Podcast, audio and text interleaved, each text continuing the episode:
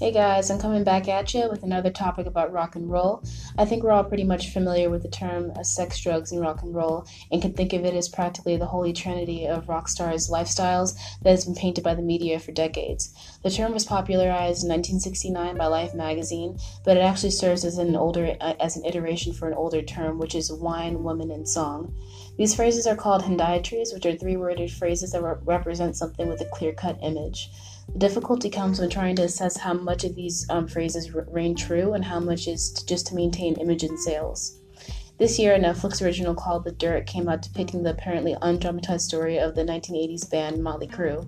The movie happens to be my favorite, um, a favorite between my best friends and I, but some of the debauchery and raunchiness almost seems unreal. However, the band members like Nikki Sixx and Tommy Lee worked backstage with the actors playing them to create one of the most um, true to life stories that they could. I can't exactly blame the media for pushing a narrative here. However, I can blame the, the media for their obsession with creating um, articles that are titled "Rock stars you didn't believe you, you didn't realize We were swapping White ladies the whole time." Which just depicts these famous stars as men who treat women like they're disposable.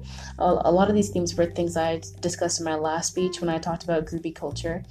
Um, the article spoke about a love triangle, an adulterous relationship between George Harrison from the Beatles, his wife Pattie Boyd, and Eric Clapton, who was another famous rocker uh, in the 1970s. But again, it's impossible to know how many of these stories are fact or wildly exaggerated.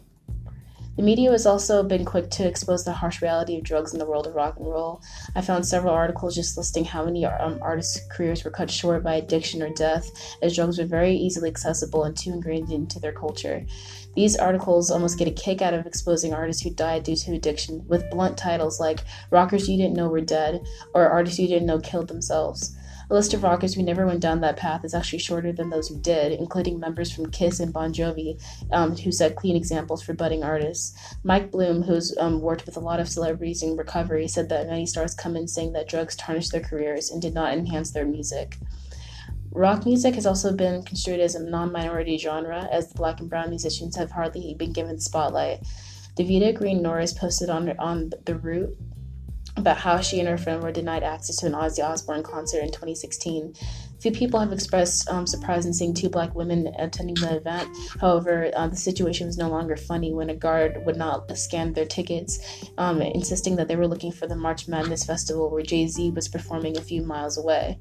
Norris and her friend were actually able to attend the concert eventually, but the story shows that the media's constant reinforcement of stereotypes probably fueled this guard's discriminatory behavior.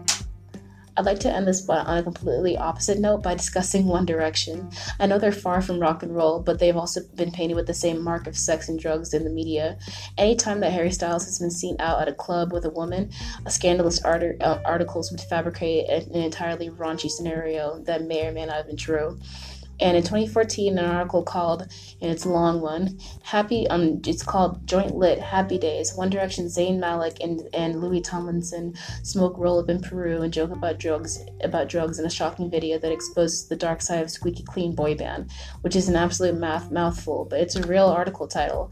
And it shows how desperately the media wanted to push this image of hard drug use. The video went viral, and the public actually um, became concerned with possible cocaine addictions after this video went viral. The media pushes the image of sex, drugs, and rock and roll, and we can never be too sure about what to believe. Thank you.